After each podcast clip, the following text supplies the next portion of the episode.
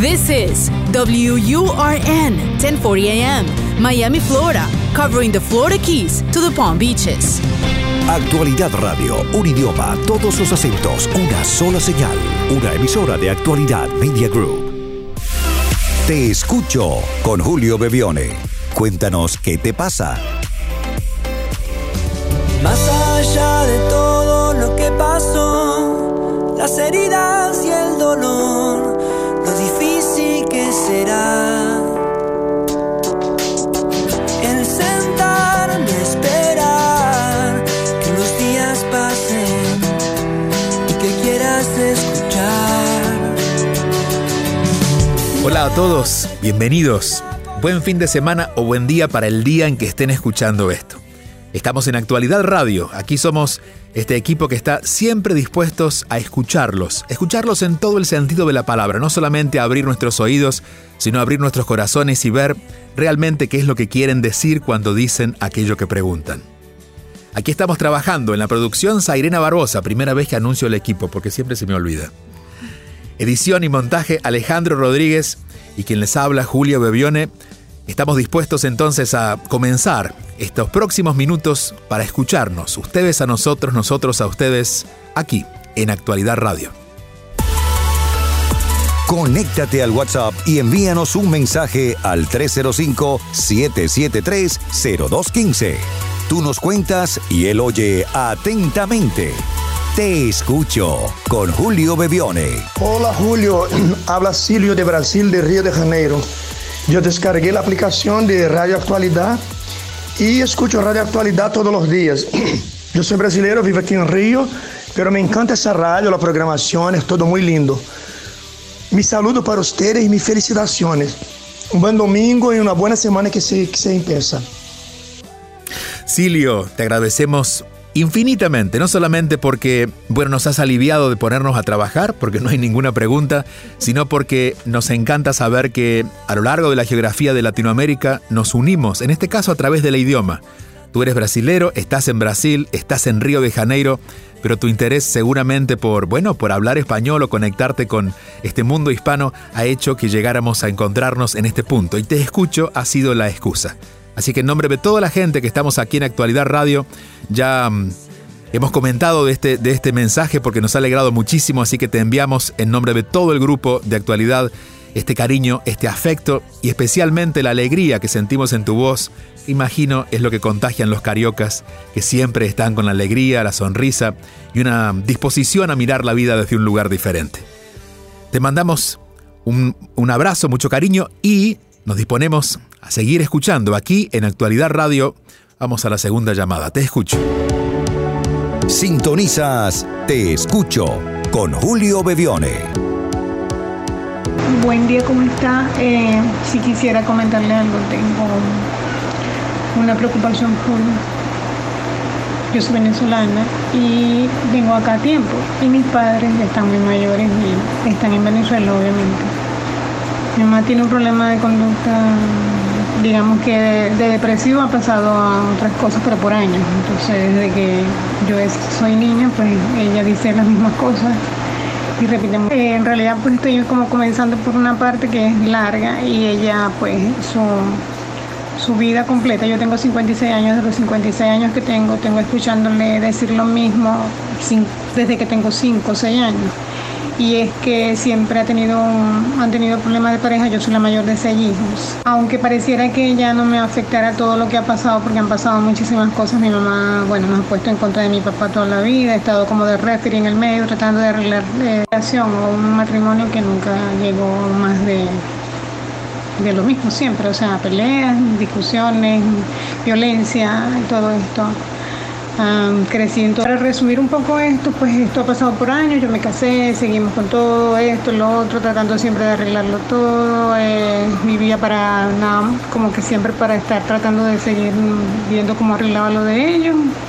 Siempre tuve una inclinación un poco más por hacia mi papá y eso a mi mamá nunca le ha gustado, le ha parecido, aunque mi papá de verdad se aportó bastante mal. Era muy mujeriego, hacía lo que quería, mi mamá lo esperaba en la madrugada, peleando todo el tiempo lo mismo, pero nunca quiso ceder. A los 12 años, con mi corta edad, mi, madurez, le dije que para que nos fuéramos a la casa de mis abuelos y que lo dejáramos. Nunca quiso. A los 20 y pico de años que ya tenía mi segunda hija, que se viniera conmigo, que dejara a mi papá para ver si eso cesaba, porque hasta mi hija que tenía en ese momento dos añitos, que ahora tiene 27, le decía, pero ¿qué pasa? Dos añitos, tres añitos, les decía porque los veía pelear y todas estas cosas. Todo eso influyó entre todo porque a mis hijos también le llenaron la cabeza de cosas, a los nietos, que mi papá no servía y todo el tiempo es ese mismo cuento y eso no la ha dejado vivir. Y hoy en día pues ella está como que peor, tiene acaban de cumplir 79 años y siento que ha perdido su vida y la tengo en Venezuela a los dos y no sé qué hacer con ellos porque mis hermanos todos, mis, somos tres hembras primero y todas nos hemos ido. Prácticamente la tercera se está yendo ahorita porque no quiere que ella viva con, mi hermana la cuide ni que viva con ella. Y yo mucho menos. Yo me devolví dos veces y traté de vivir con ella, pero no. Y de verdad yo tengo un rechazo muy grande, muy grande con ella y no me cuesta la relación con ella y me cuesta vivir con ella, pero no quiero dejarla no quiero que le pase nada y no quiero que esté abandonada en Venezuela y no sé qué hacer, de verdad, porque ellos no tienen ni, no tienen ni pasaporte ni visa y ella no se deja ayudar, entonces quiere hacer lo que quiere, parece una niñita, nada le, nada le, satisface, le envió dinero, le envió cosas y nada le satisface, nos dice muchas cosas a todos, nos, nos pone como que somos los peores hijos del mundo y yo siento que siendo la mayor pues no es así. A ver, vamos a ordenar esta historia. Eh, la historia, de acuerdo a cómo tú la has vivido, es más o menos esta. Una mamá que ha sufrido mucho y sigue sufriendo. De hecho, puedo asumir, porque no conozco el caso, pero puedo asumir que esta fuerte depresión que tiene es esa acumulación de dolor durante tantos años que bueno, que no pudo manejar. Que no pudo manejar ella. Ella es diferente a ti. Ella es tu madre, su esposo, tu padre, es tu padre y tú eres la hija. Eres la hija mayor, pero eres la hija. ¿Cuándo se comenzó a enredar esta historia? Cuando tú, la hija más mayor, comenzaste a tomar responsabilidades de padre sobre tus padres. Quizás no desde un lugar eh, económico, de sustento, pero sí desde lo emocional. Y quizás ni siquiera por interés propio, porque lo que puedo intuir es que de alguna manera tu madre te fue poniendo en ese lugar un lugar que tú no querías asumir y por eso sientes rechazo y tanto enojo en este momento, también acumulado, por la relación que tu madre, entre comillas, te obligó a tener. A ver, los padres hacen lo que pueden y muchas veces hacen muchas cosas que a nosotros como hijos, cuando somos más conscientes, no nos gustan. Por ejemplo, seguramente, y no lo escucho en tu mensaje, pero debe estar por allí en tu conciencia, hubieras querido que tu madre hubiera podido resolver de una manera diferente porque, por ejemplo, la relación que tú muestras con tu padre y dices, él, bueno, no siempre se portó bien, pero es mi padre y yo tengo una buena relación con él, quizás de alguna manera eh, de una luz de cómo tú hubieras manejado esa relación como esposa, porque hubieras, bueno, te hubieras mostrado de manera más compasiva, más amable y de alguna manera hubieras quizás terminado la relación con tu padre, en todo caso con esposo, en el, caso de que fuera su esposa, eh, para ordenar tu vida. Pero esto que tu madre no hizo fue lo que te fue contaminando a ti. ¿Qué hacer? Porque tienes 56 años, tienes una hija en casa que te reclama, tal como si hubiera un abandono porque ocupas, te ocupas demasiado de tus padres y uno termina de alguna manera convirtiéndose en aquello que lucha. Es decir, esta frustración de tu madre de alguna manera ya empiezas a traerla, a traerla tú a este nuevo hogar, con tu hija y tu esposo y tu nueva familia. La solución eh, no parece ser tan simple porque no es de un solo paso, pero hay un primer paso para dar. Y ese primer paso es distribuir la responsabilidad de hijos entre los hijos. Si son seis hijos, tú vas a hacer lo que te corresponde, lo que puedas, lo que sientas, pero en sexta parte, porque son seis. Si hay que poner dinero, en todo caso tú vas a poner tu parte. Y si hay que hacer llamadas telefónicas a, tu mamá para, bueno, para atenderla, vas a llamarla las veces en que corresponda porque son seis hijos. Tu madre deberá entender de que si en alguno de tus hermanos, de sus hijos, no recibe lo que ella esperaba, será algo que ella tenga que ver. Lamentablemente ha esperado, y esto lo digo desde el punto de vista humano, desde punto de vista espiritual, porque desde allí todo se comprende diferente, pero cuando hay mucho dolor hay que primero entender lo humano, y desde lo humano, imagino, debe ser muy doloroso para una mujer haber sido de alguna forma maltratada porque bueno, si ha habido infidelidad, es la primera forma de maltrato para una pareja eh, ignorada por el esposo y ahora sentir que de los hijos solamente uno o una de ellas es la que más le presta atención.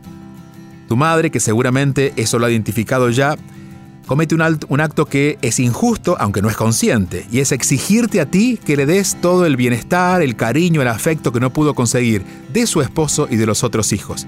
Por eso es una carga que te genera en este momento rechazo. Y no te digo hazla o no la hagas, pero si te genera rechazo no te hace feliz, por lo tanto no te corresponde. Haz tu parte y este mensaje es para todos los hijos de, de, de padres que ya son mayores y claro, cuando no hemos sabido administrar la familia a tiempo, al final se enreda todo y nos quedamos, algunos, con más responsabilidades que otros, y lo sentimos una carga porque no las hemos elegido, nos la pusieron en la bandeja y dijimos, bueno, no puedo hacerlo de otra manera. Pero es importante volver a poner orden por ti y por tu hija.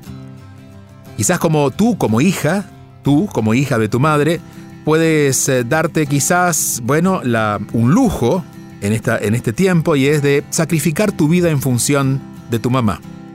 Pero tú tienes una hija y no tienes derecho, como mamá, de hacerle sentir esta negatividad o esta ausencia o este enojo de la mamá frente a esta hija que sí está en tu casa y está dispuesta a mirarte. Estoy seguro, seguro que tu hija te reclama, mamá, ¿por qué te ocupas tanto de la abuela?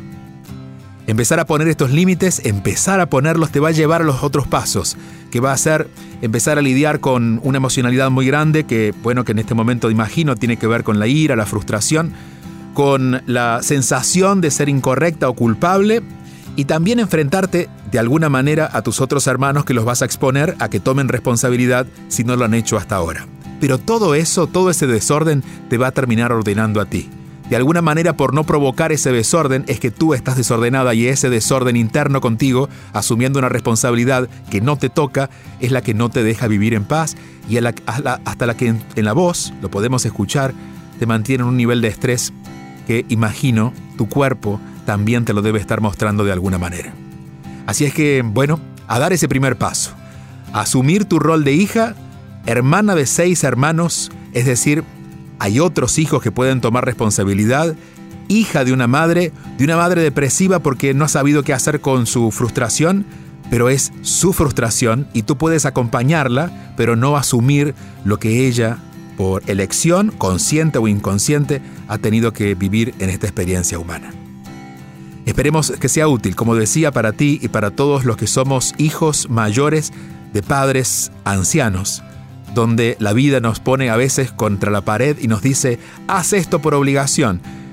Pero no podemos dejar que nuestra vida, nuestra vida, se, se complique, se frustre, porque estamos a expensas de la culpa o de la obligación. Todos podemos hacer algo, pero no podemos hacer todo. Saber esa diferencia nos ayuda a ordenarnos y a dar ese primer paso, que es empezar a, a devolver lo que es del otro y a poner en su lugar las cosas como son. Gracias por llamarnos.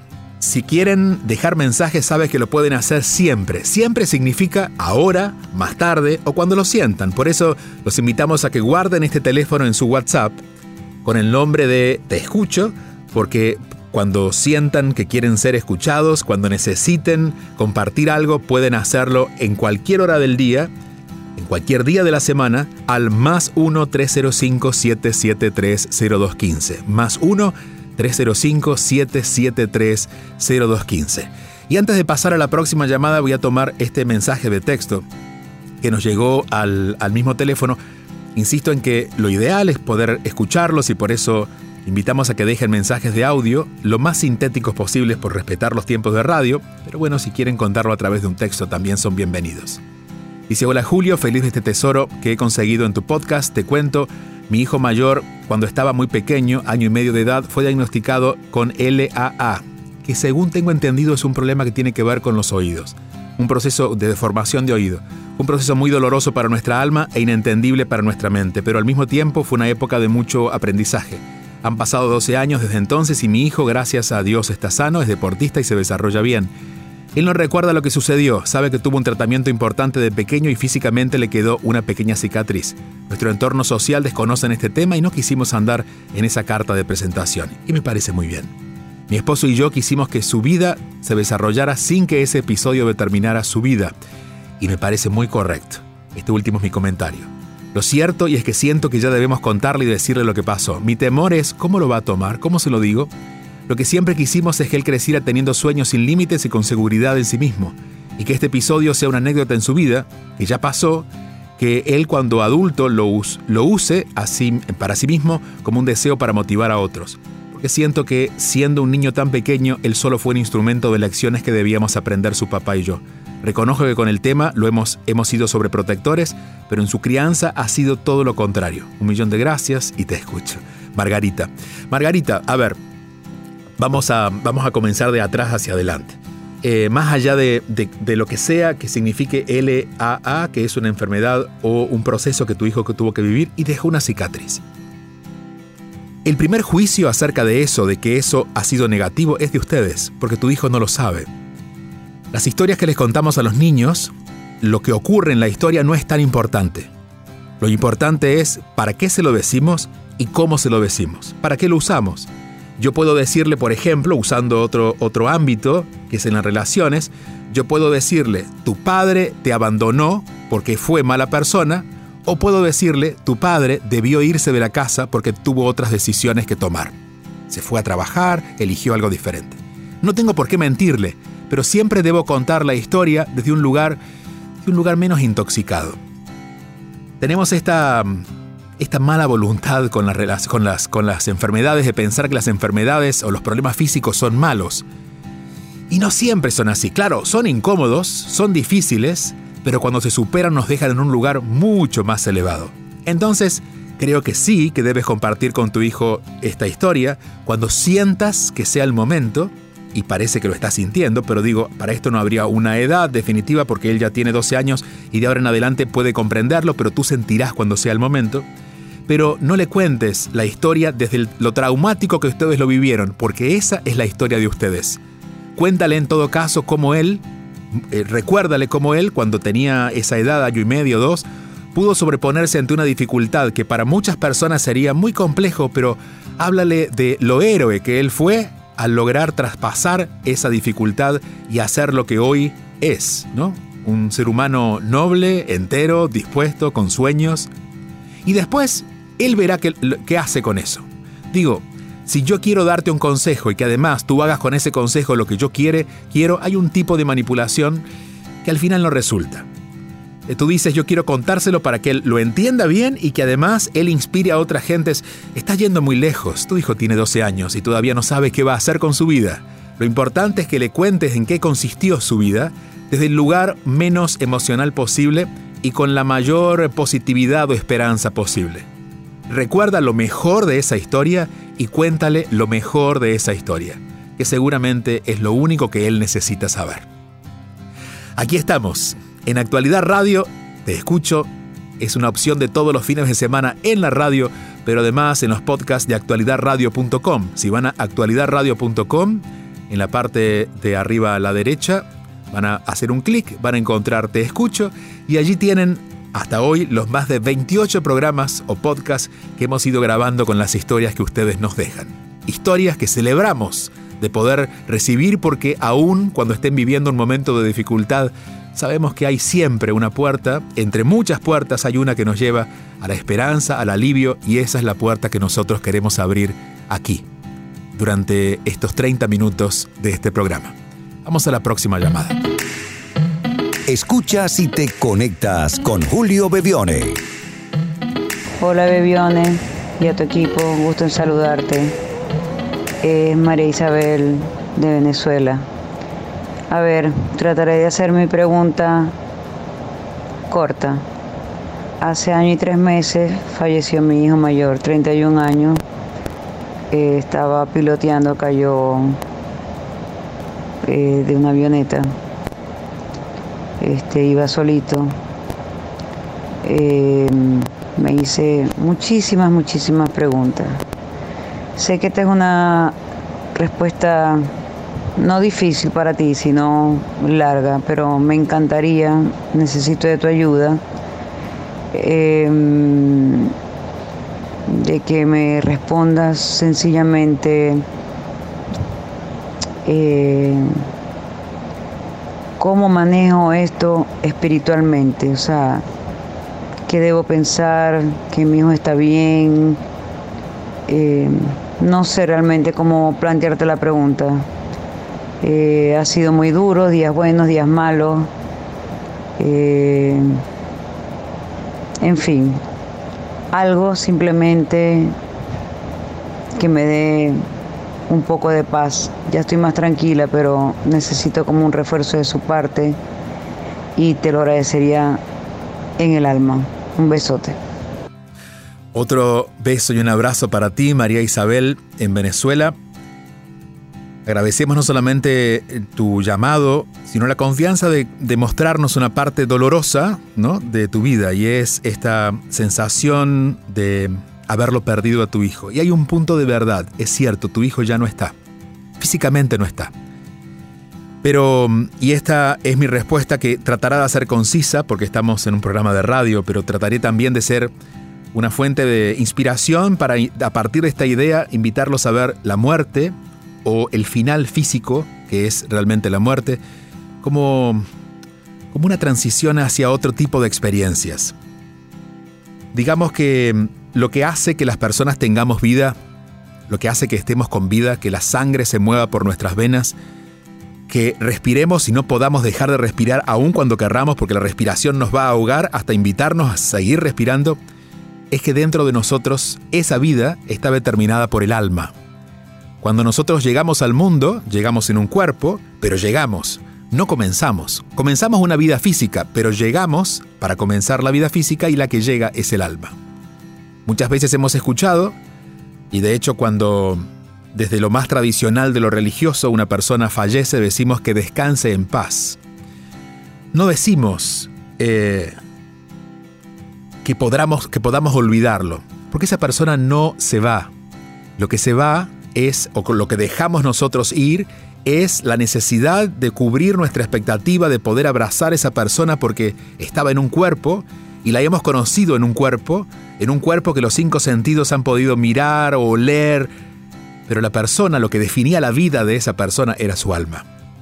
Cuando las personas se mueven de esta dimensión física, lo que sigue es su vida, ya sin cuerpo, pero en su alma.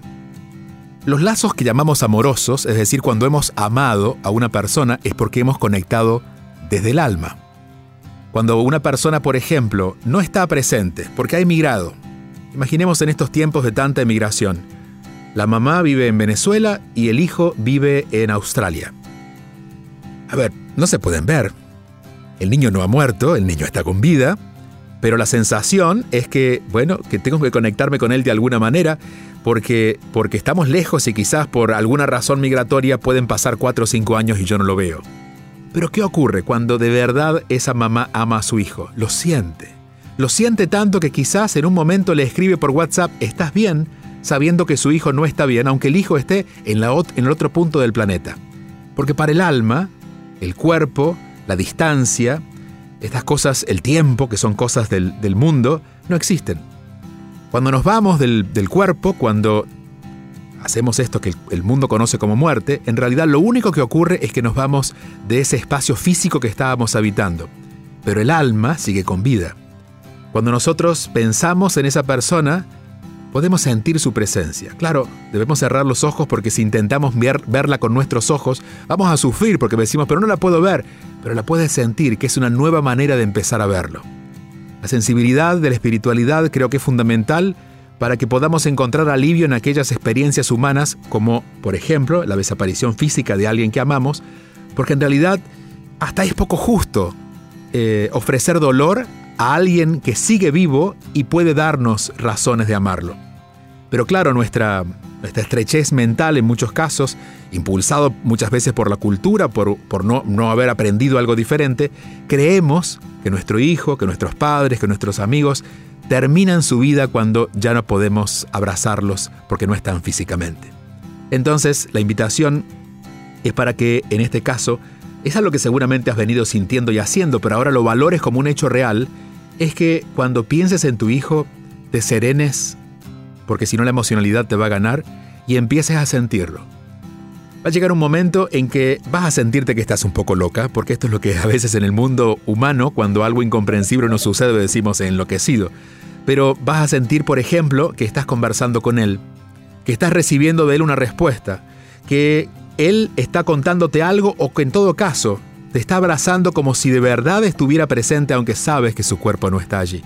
Ese será el momento en que habrás trascendido la experiencia de su muerte y habrás ofrecido a tu hijo, que aún tiene vida en, otra, en otro espacio, de otra manera, pero cerca de ti, le habrás dado un gran regalo y es el que su mamá volvió a conectarse con él, volvió a ser su mamá, aquella que lo quiso siempre y ahora pudo verlo, ya no necesitando tocarlo o leerlo, sino pudo verlo con el corazón, con el alma, que es como seguramente se conocieron.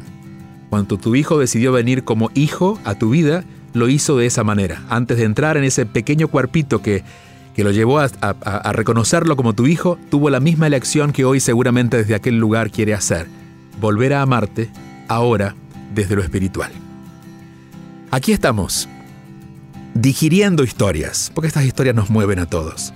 Pero la idea es que podamos de a poquito ir abriendo nuestro corazón, ir abriendo nuestra mente, ir abriendo nuestra conciencia para pensar la vida desde un lugar que nos haga bien, seres humanos, a los seres humanos, a las personas humanas nos pasan muchas cosas, pero no deberíamos sufrir por tantos. Yo creo que si comprendiéramos, empezáramos a comprender por qué nos pasa lo que nos pasa, no siempre estaríamos de celebración. Claro que, por ejemplo, en este caso, perder un hijo físicamente es terrible y lleva una etapa de duelo, pero el duelo es simplemente esta adaptación hacia esa nueva forma de comunicación. Entender que hay otras formas, que hay otras formas de conectarme con aquella persona que quizás fue mi esposo y ahora estamos divorciados, pero podemos seguir amándonos, aunque sea a la distancia, porque nos hace bien. Con nuestros hijos que ya no son aquellos niños pequeños que nosotros hubiéramos querido tener siempre cerca y ahora son grandes y tienen también sus hijos y nos han traído nietos. Pero la idea de poder adaptarnos a esta nueva forma de verlos, ahora mayores, nos hace bien. Por eso es que aun cuando creamos que porque hemos sido estudiosos o hemos leído libros, sabemos de la vida, la experiencia es lo único que nos da esa sabiduría que nos hace despertar a, otra forma de mirar el mundo. Y yo llamo desde la mirada del alma, pero que en realidad podríamos llamarla de cualquier manera, pero sí una mirada más amplia de aquella mirada pequeña, estrecha, poco luminosa que tiene la mente racional. Nos tenemos que despedir. Ha pasado muy rápido este programa, pero con las ganas de volver a reunirnos en la próxima semana si están en Actualidad Radio o si no en el próximo podcast aquí en actualidadradio.com. De la manera que lo hagan es una elección de ustedes. Lo importante es que estemos cerca, que podamos desde este equipo conectarnos con sus hogares, con sus casas. Hoy hemos descubierto que no solamente estamos conectados con muchas, eh, eh, muchas ciudades o muchos espacios en Latinoamérica, sino con gente de otras culturas, como nuestro amigo Silio en Río de Janeiro, en Brasil. Hasta la próxima semana aquí en Actualidad Radio. Recuerden que si quieren dejarnos el mensaje es el más 1-305-773-0215, la manera de, de enviarnos el mensaje de voz a cualquier hora del día. Por eso les recomendamos que anoten este teléfono en sus teléfonos y cuando sientan puedan dejar el mensaje. Es el más 1-305-773-0215. Hasta la próxima semana.